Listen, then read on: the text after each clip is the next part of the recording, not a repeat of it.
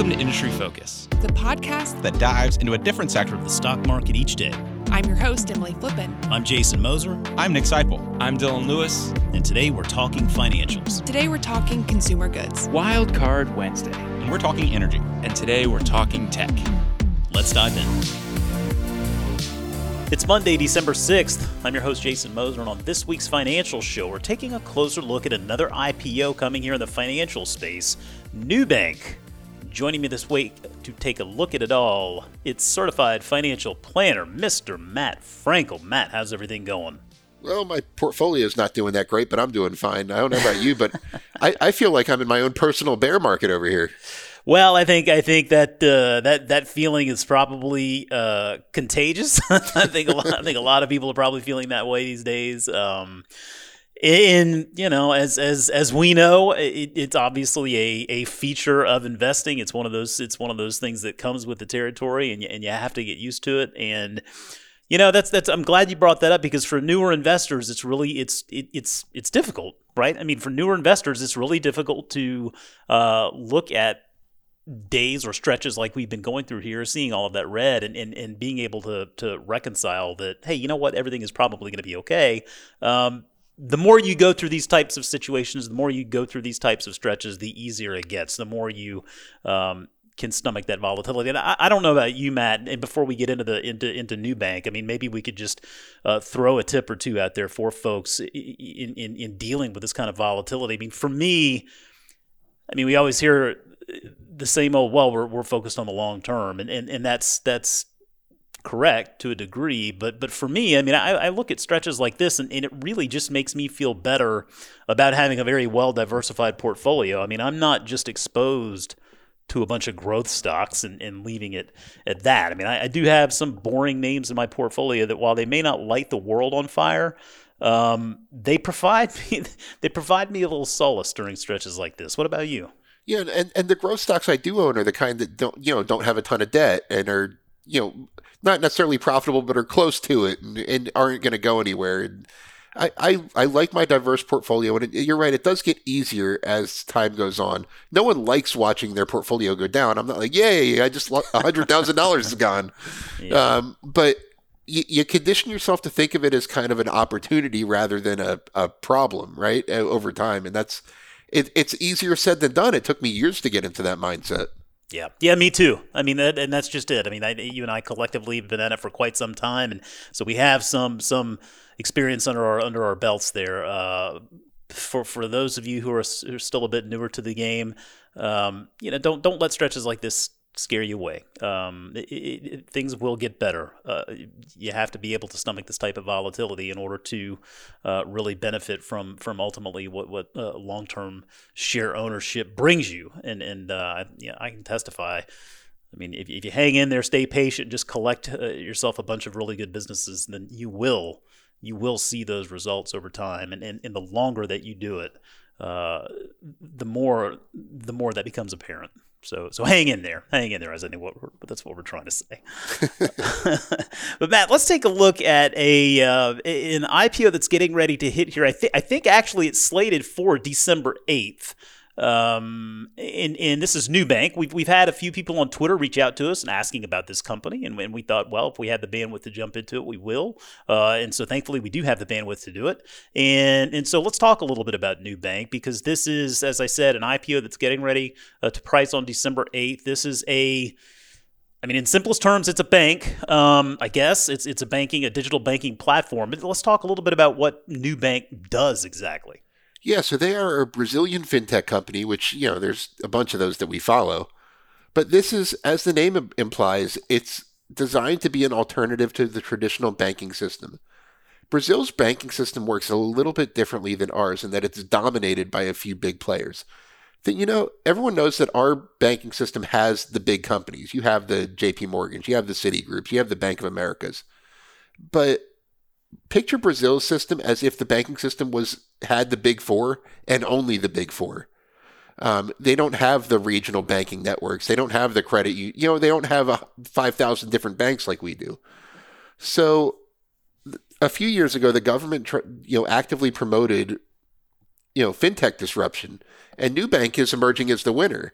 Um, even at the low end of their IPO valuation, they're going to have a bigger market cap than Brazil's biggest traditional bank. Yeah, I mean, this is going to be something like a forty billion dollar market capitalization, right? Yeah, they're they're and, and they lowered it. Uh, they they've they lowered the the valuation they're trying to get. And honestly, given the current market conditions, I wouldn't be surprised if it prices a little bit lower than they expect. Um, it- but it's favorable for the IPO investor. Remember, um, it wasn't that long ago in 2021 when when IPOs were were going were doubling on day one and, and stuff like that. This could actually be a net positive for the retail investor who could get into this at you know the same valuation that the big guys are are getting in on it. I think that's a really good point there. I'm glad you brought that up.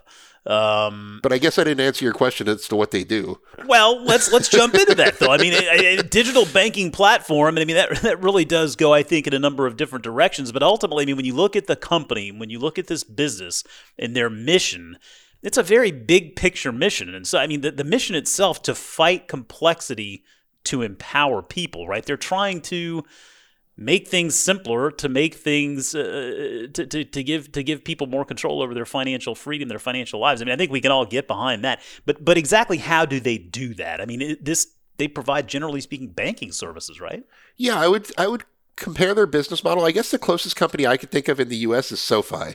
Okay Um, they offer personal loans. They offer a credit card. They offer what they call cash management accounts, which are you know like a checking alternative. They offer an investment product. You know, sounds kind of like SoFi's business model. um, and it's really caught on. It's like as if SoFi wasn't competing with a bunch of other banks of its same size. Um, it's a Brazilian company. It operates in Mexico and Colombia also. One out of six people in all of those markets are Nubank customers. So this is a popular pl- popular platform.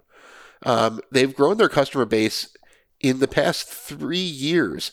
Their customer base has grown from 3.7 million to over 48 million.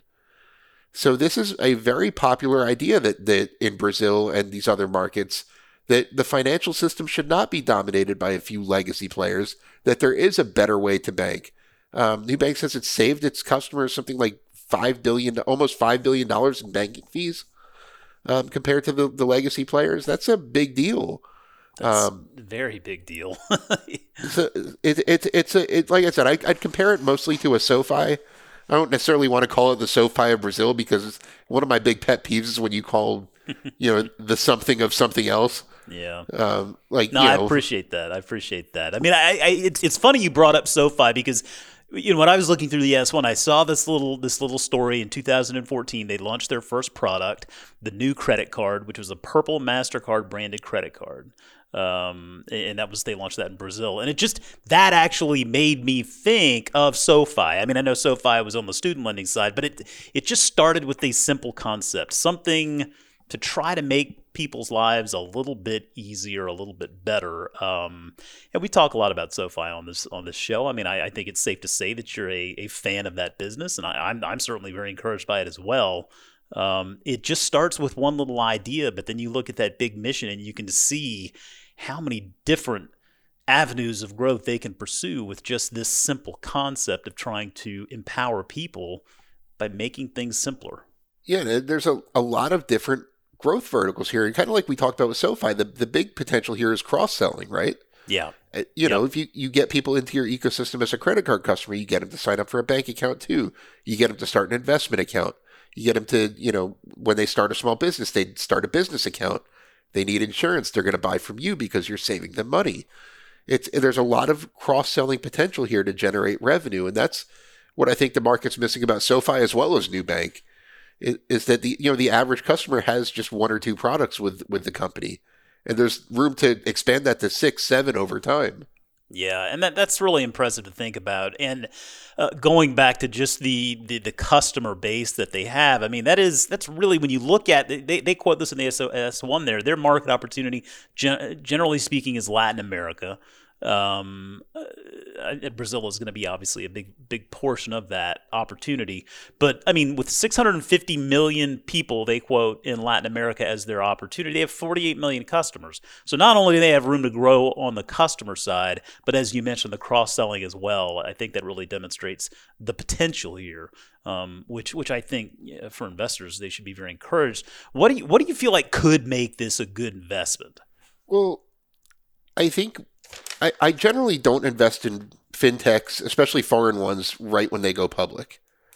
It's it's really tough to tell how they're going to be a good investment if they're going to be able to continue their growth story because one one their growth the past few years has been phenomenal and is honestly not that sustainable. Um, their their three year growth rate's been 110 percent in terms of customers. You can only double year over year so long when you get to this size.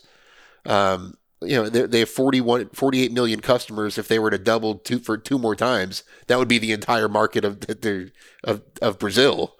Um, so th- th- there's you know th- that that 110 percent figure is not going to be around forever. So the big question is how many products can they sell to each of their customers? How can they build up their per customer revenue by by you know expanding into all these other verticals and things like that? Because if their per customer revenue continues to grow, that's when I would become interested and say, okay, this really has legs; it can be sustainable. Yeah, you know, one thing I noticed in reading up on this company, it, and it, it, shouldn't really come as a surprise, I think, but but I mean, they they they do seem to be very customer centric, very focused on serving the customer and in, in, minimizing um, complaints, minimizing friction, and they, they had a graph. They have a graph in the F in, in the S one that I, I, think is really eye opening. It, it, it, refers to the number of complaints received per 1 million customers. And eh, over the last six months of 2020 is the time frame here. And when you when you look at this number of complaints received per 1 million customers, you've got Nubank at 269 right? That's 269 complaints per 1 million customers. And so what does that mean? How do, how do we put that into context? Well, the median in their market is 1,420 complaints per 1 million customers. I saw that they have they have a net promoter score of 90, which if you if you know anything about that metric, that's you know off the charts good in terms of customer satisfaction.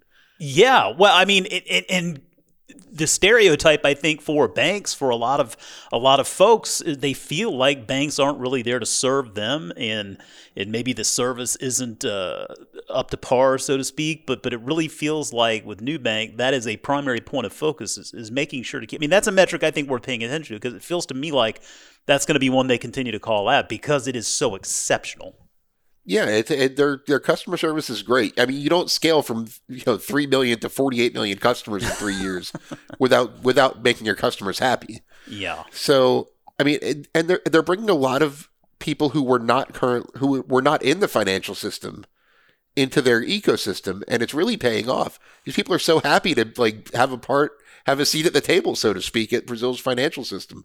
Um, just one statistic they provided five over five million people their first credit card or bank account. Five million people.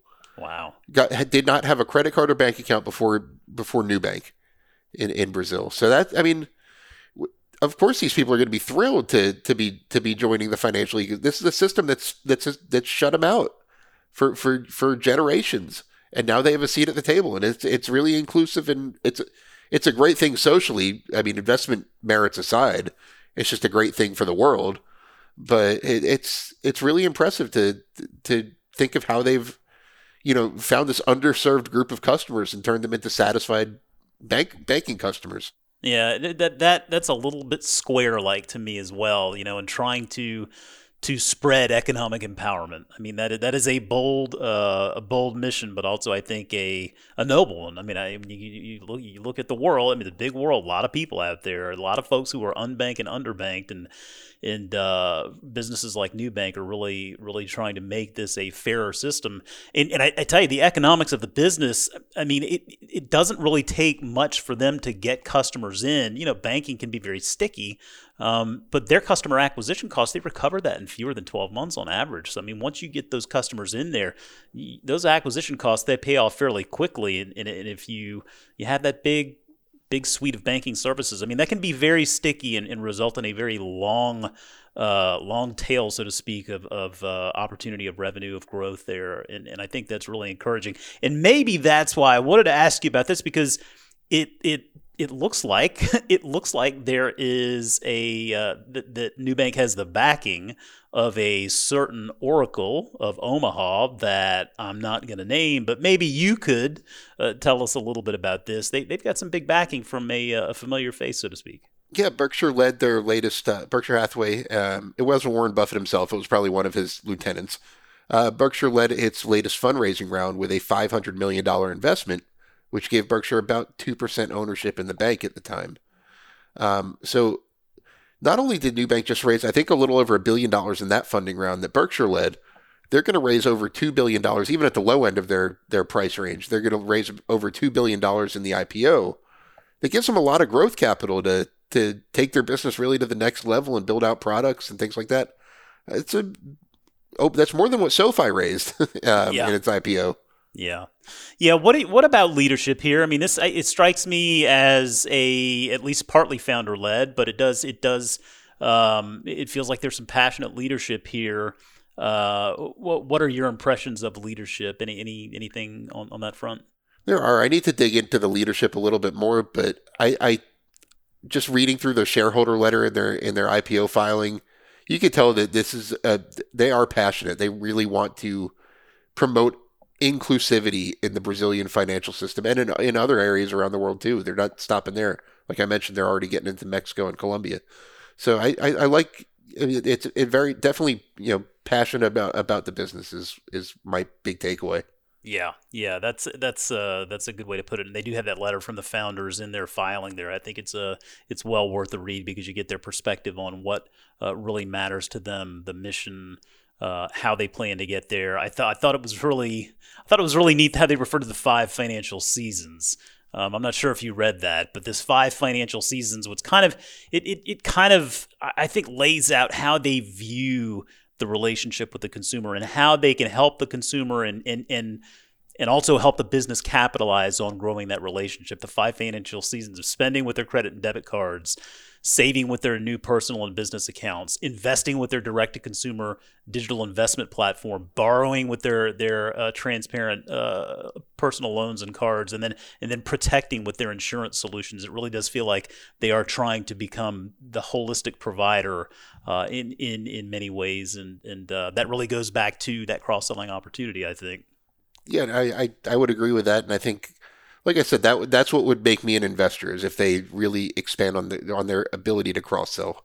Well, what would scare you away from a business like this? What red flags or risk factors come into play that you feel like matter most for investors looking at Nubank today? Well, expect volatility. That's what I would say with any foreign investment, especially one in Brazil at this point. Look at what StoneCo's price has done in the past year or so. That's a good example. Um, it, it's they're not the same economy as us. They're not as resilient in terms of their just their general financial system. So there's there are risks to investing in a foreign stock, not to mention foreign exchange headwinds. Um, but w- what would scare me away is probably valuation. If if on IPO day this doubled, I would be gone. If it, if it looked like a good if if I could invest for a similar valuation to where Buffett did, um, which he he got in at about a twenty five billion dollar valuation. Um, so that if if if the valuation makes sense, they did about a little over a billion dollars of revenue this year so far, um, doubled year over year. So the valuation at their IPO price doesn't seem ridiculous to me. Um, it's it's what it does afterwards. Yeah, yeah, what it does afterwards, and uh, maybe, maybe like you said, I mean, maybe, maybe going uh, going public in this type of market will will prove to be a benefit for them. I think for me, I mean, a couple of the things that we called out here earlier. uh, I mean, to me, that complaints metric, I'm just fascinated by that. I think it's, I love that they can quantify that, and I, and I hope that we are able to follow that metric along. I hope they provide some some updates there because I think as they grow, right? I mean, you talk about 650 million people and 48 million customers today. Plenty of room to grow that customer base, not only on an absolute basis, but also via cross selling. Yeah, the bigger a system gets, the more difficult it is to manage. So I, I think we want to make sure we see that same focus on uh, on, on the customer uh, play there. I mean, if if we saw those complaints rising, if if we started to hear more criticism or, or complaints regarding the service that, that that I don't know that's necessarily a reason to bail, but it certainly is it, it's a reason to look more closely and, and try to understand what's going on. Um, but yeah, it, it, seems like there are a lot of, of neat pieces to this business um, and, and, certainly one that we'll talk about more on this show as it becomes, uh, you know, a, a, regular, a regular in the rotation for earnings season and whatnot. I mean, I, I feel like this is a big opportunity. We've seen uh, the opportunity in Latin America play out, and, and companies like Mercado Libre, for example, which started out just as e-commerce, but now uh, you can really look at that as, as a, a fintech opportunity as well, which is cool. I think um, it, uh, it gets to play in that same sandbox and we, we've certainly seen uh, where, where, there can be some big opportunities out there. So looking forward to this one going public. Uh, looking forward to learning more about it and and watching them develop their track record as a publicly traded company. And Matt, I appreciate you taking the time out this week to dig in and and talk a little bit more with us about it. Of course, always fun to be here. All right, folks. Well, that'll do it for us this week. Remember, you can always reach out to us on Twitter at MF Industry Focus, or you can drop us an email at industryfocus at fool.com. As always, people on the program may have interest in the stocks they talk about, and the Motley Fool may have formal recommendations for or against, so don't buy or sell stocks based solely on what you hear. Thanks as always to Tim Sparks for putting the show together for us. For Matt Frankel, I'm Jason Moser. Thanks for listening, and we'll see you next week.